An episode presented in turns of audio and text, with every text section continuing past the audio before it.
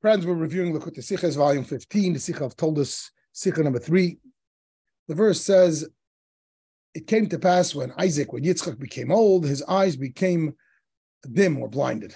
And it tells the whole story, how then Yaakov, Yaakov came and stole the blessings. On that verse, Rashi gives three interpretations how he became blinded.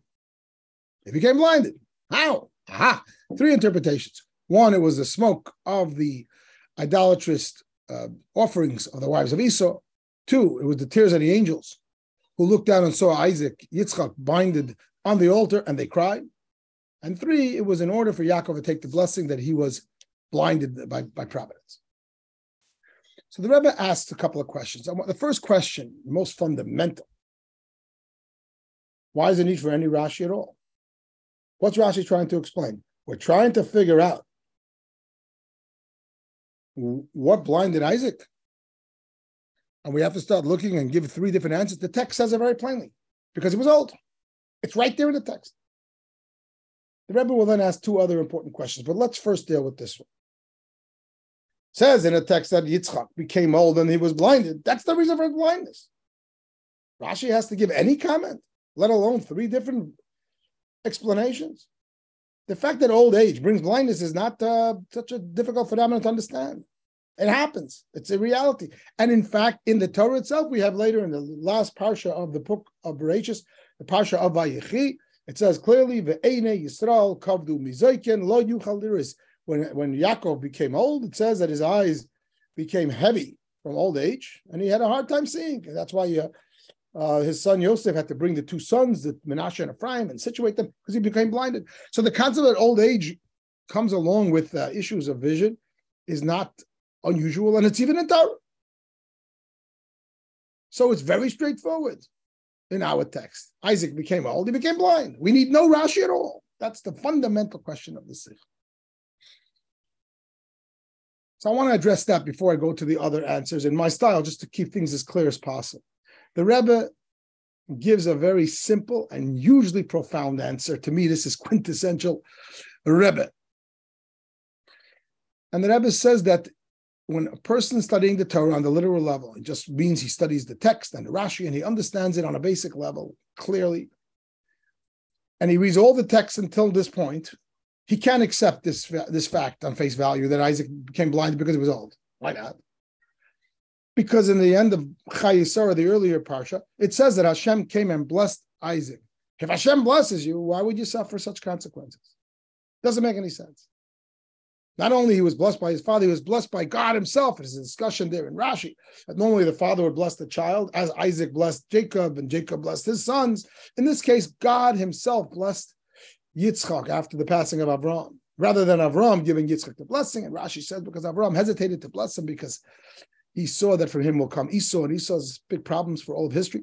And therefore, Abraham said, you know what? Let the master of the blessings give the blessing himself, even though Hashem had given over the blessings to Abraham. The statement is, you know, you're going to bless others. You will have the power of blessing. In this case, Abraham said, Yavo Baal HaBrachas, let the owner of the blessings himself, namely Hashem, let him come and get the blessing. I don't want to get involved in this situation. So Hashem himself blessed Yitzchak. Hashem came and blessed him. Suddenly, he's going blind. Why? He's not even that old, by the way. He's one hundred twenty-three years old at this point, which in those days is not that old, considering that he lived one hundred eighty, which apparently was an average lifespan at that time. one hundred twenty-three, he's in the middle of his midlife. Midlife. Why would he go blind? And he suffered from it. fifty-seven years he was blind, and it says he was so blind he was considered like a dead man. He couldn't leave the house. It's brought later in the Rashi. He suffered terribly from it. It makes no sense. That's how the Rebbe teaches us how to study Torah, even on a literal level. Hashem benches a Yid. How can it be blind? And therefore, no, it can't be taken in face value that because he was old, he was blinded. He shouldn't be blinded. He should be more like Moshe Rabbeinu, like Moses, where it says as old as he was, his vision never dimmed. That's what he should be. That's the problem that's bothering Rashi. No. He wasn't blind because of old age. Not somebody blessed by Hashem directly. Plus, he's not that old. He should be exactly like Moshe Rabbeinu, like Moses. His vision should be clear to the end.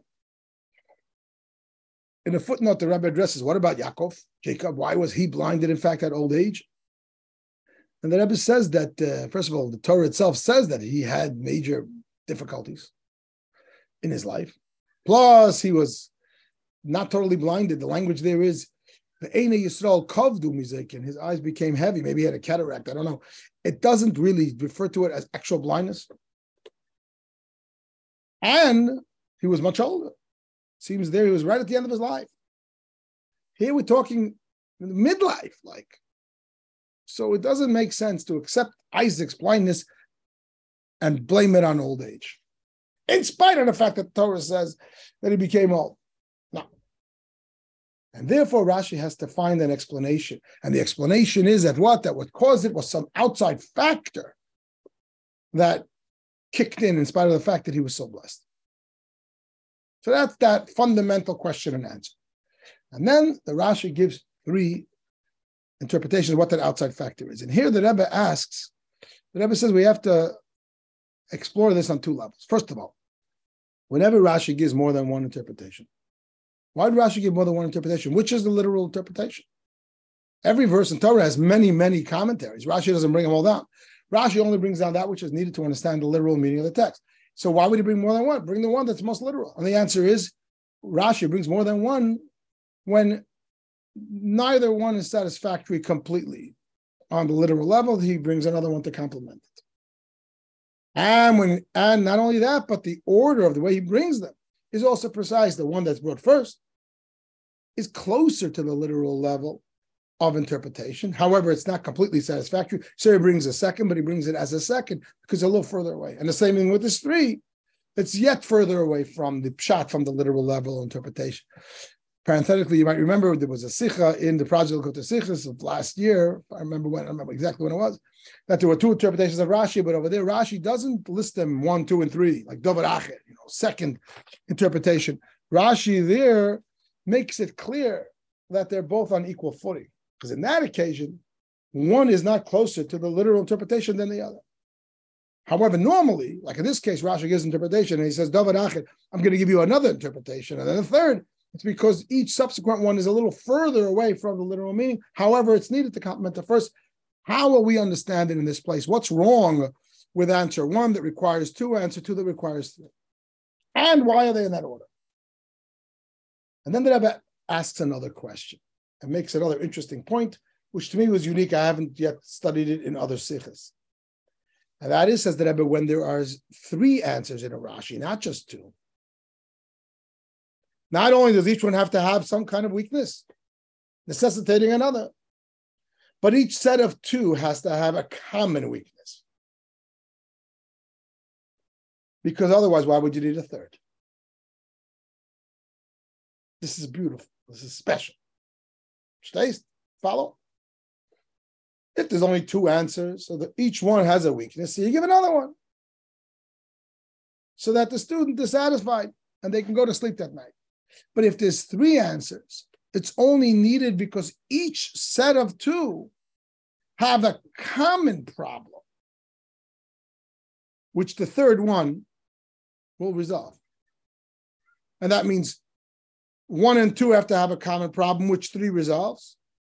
Two and three have to have a common problem, which one resolves. And one and three have to have a common problem, which two resolves. Because if there's any set of the two, of the three, any two out of the three that don't have a common problem, so you don't need the third one. This one has one problem, this one has another problem, so they complement each other. And obviously together, there's some level of satisfaction. Why do you need a third answer? How's it going to help you? It's got its own weakness. Aha! It's only that the third complements the other two. And that happens in every set of two. So the Rebbe says, let's tackle that. This is a fascinating thing. Let's take a look. So I put them up onto a spreadsheet, just for clarity. And we have the three answers, one, two, and three. Number one, the idolatrous smoke of Esau's wife. Number two, the tears of the angels seeing Yitzchak on the altar. And number three, in order for Yaakov to take the blessing. So, jumping right into it, the advantage of answer number one is that it flows with the text. Because why? Because the prior verse before this one tells us that Esau married these women, these Khiti women, and the text says they were rebellious, spiritually rebellious in the eyes of Isaac and Rivka. They didn't like them. They weren't good people. And um, so the next verse, stating that Yitzchak is blind, it makes sense that is blinded from the prior discussion. And that's why this answer is answer number one, because it's very close to text. It flows in the text. The Rebbe further says in a footnote that this bears itself out in the language of the Rashi. The language of the Rashi is me'ashnon shel elu, from the idolatrous smoke of these. It doesn't say from the wives of Esau, of these. Clearly a reference to that which was just mentioned in the prior verse, indicating perhaps a connection between the two verses. So that's answer number one. Seems very good. We just talked about Esau's wives and how they were rebellious spiritually in the eyes of Isaac and Rebekah. And we talk about his blindness. The two are linked. Remember, we're learning Rashi. We're trying to make things work on the level of text, Pshat, the literal level. On a text level, it makes sense. What's the problem with that answer? Why do we need any other answers? So the Rebbe says, if you want, you can follow it on my screen. There are a couple of problems. First of all, normally, Esau and his wives did not live in the same house as Yitzchak and Rivka. It seems then that every wife had their own house, but they didn't live in the same house. People had their own houses. Homes were, were probably just a one-room home, but nevertheless. And therefore, why should Yitzchak be blinded by their idolatrous smoke? So stick a practical problem. The other thing is, why is only Yitzchak blinded? What about Rivka? In the footnote, the Rebbe deals with the fact that, what about Esau? Why wasn't he blinded? So the Rebbe says, well, Esau was a man of the field. He was never home. He wouldn't be blinded. What about they themselves? Why weren't they blinded? First of all, maybe they were blinded. We don't know. Secondly, maybe they're the ones that are offering up this incense. So maybe uh, they know how to avoid it. You know, when they put up the incense, they walk out of the room. I don't know. But, but Rivka, why is she not blinded? Why is only Yitzchak blinded? So these two problems are serious problems that make this first explanation not totally satisfactory, and therefore Rashi gives a second answer. What's the second answer? The tears of the angels. They saw Yitzchak on the altar, and they cried, they blinded him. So here, what's the advantage of it? It doesn't have the problem of number one. There isn't an issue, are they living in the same house, and why isn't Rebekah blinded?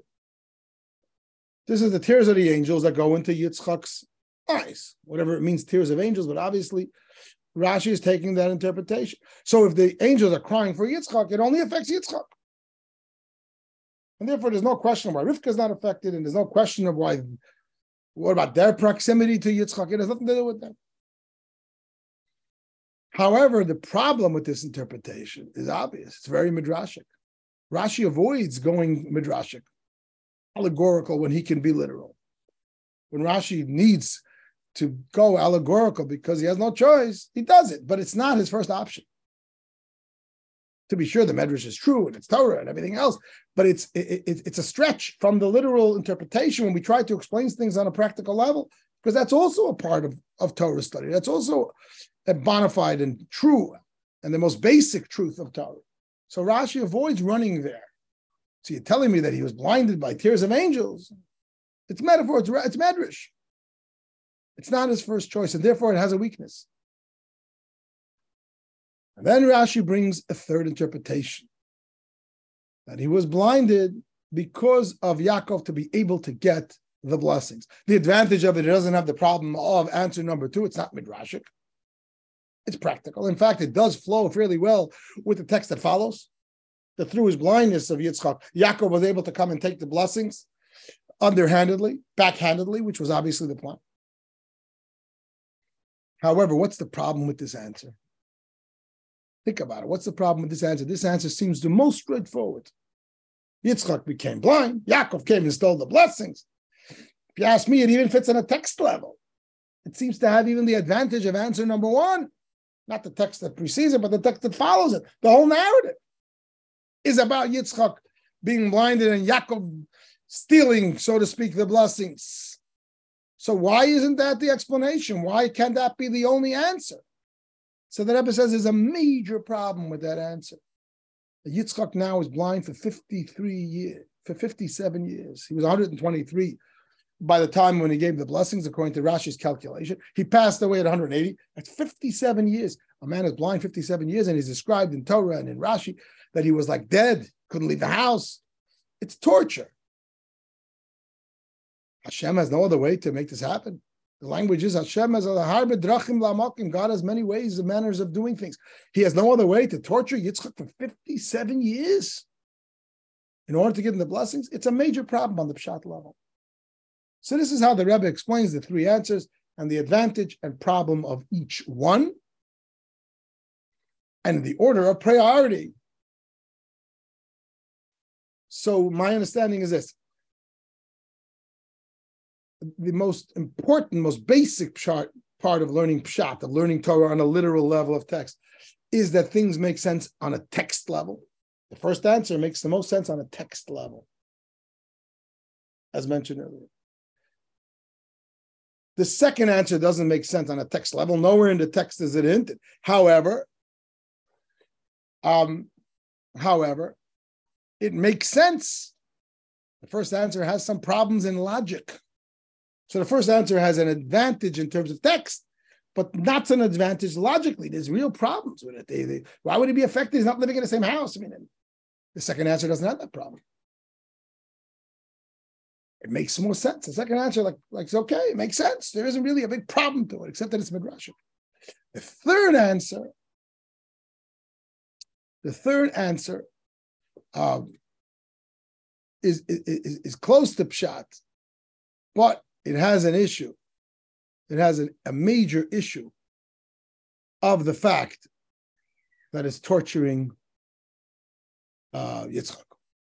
So while the second answer sort of makes sense, albeit a little bit of a stretch away from Pshat, the third answer has a rational problem in and of itself. However, it does fit into the context. My understanding would be that answer one, in other words, the most important rule in Pshat is text. The second is it's got to make sense. And the third is it's got to flow in context of the narrative. These are all important things. They're all part of a literal presentation, of a Pshat presentation of a chapter in the Torah. If you say something that, if you're telling over a story or a narrative in Torah, it has text, it has logic, and it has context. Hopefully, anytime a person speaks, it has those three elements. However, of those three, the most in the order of priority in terms of Rashi, in terms of explaining what is closest to Pshat, it would be text, logic, and context. And that's why it gives the answer in these three orders. I'm going out on a limb a little bit here, but I think that's pretty obvious from the Sicha. So the first one is closest to text, but it has a major problem. Uh, it's illogical.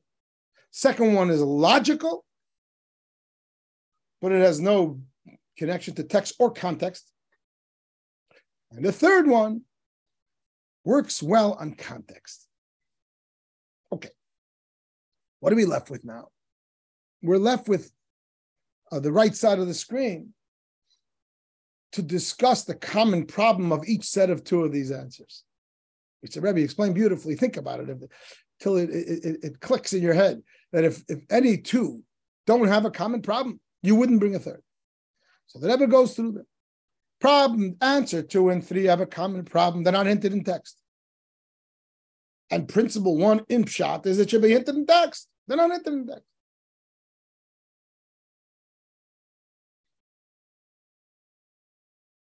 Common problem for one and three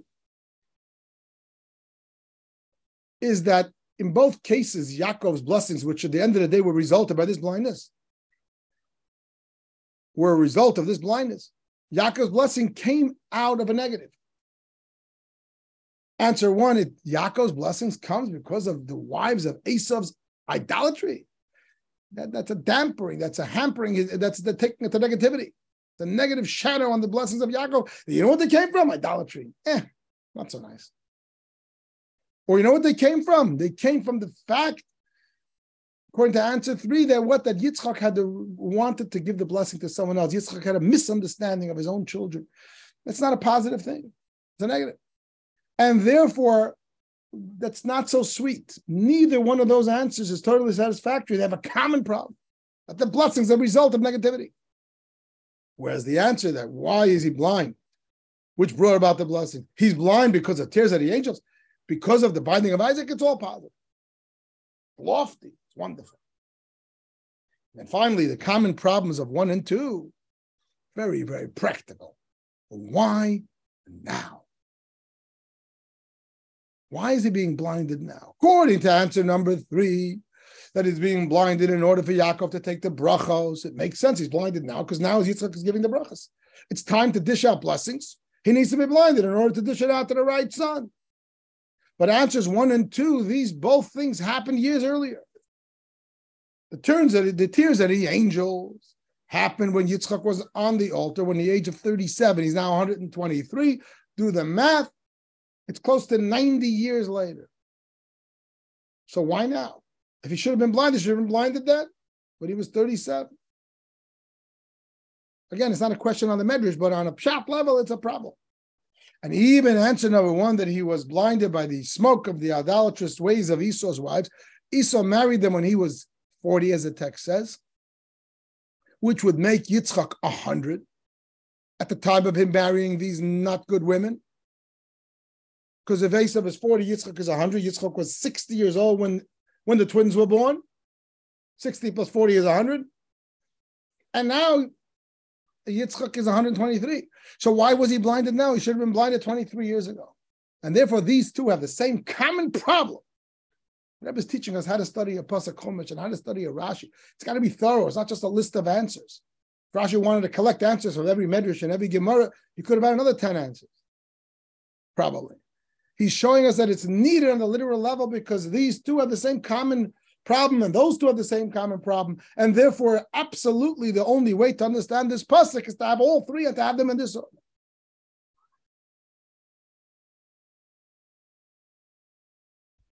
The Rebbe takes a lesson at the end of the Sicha.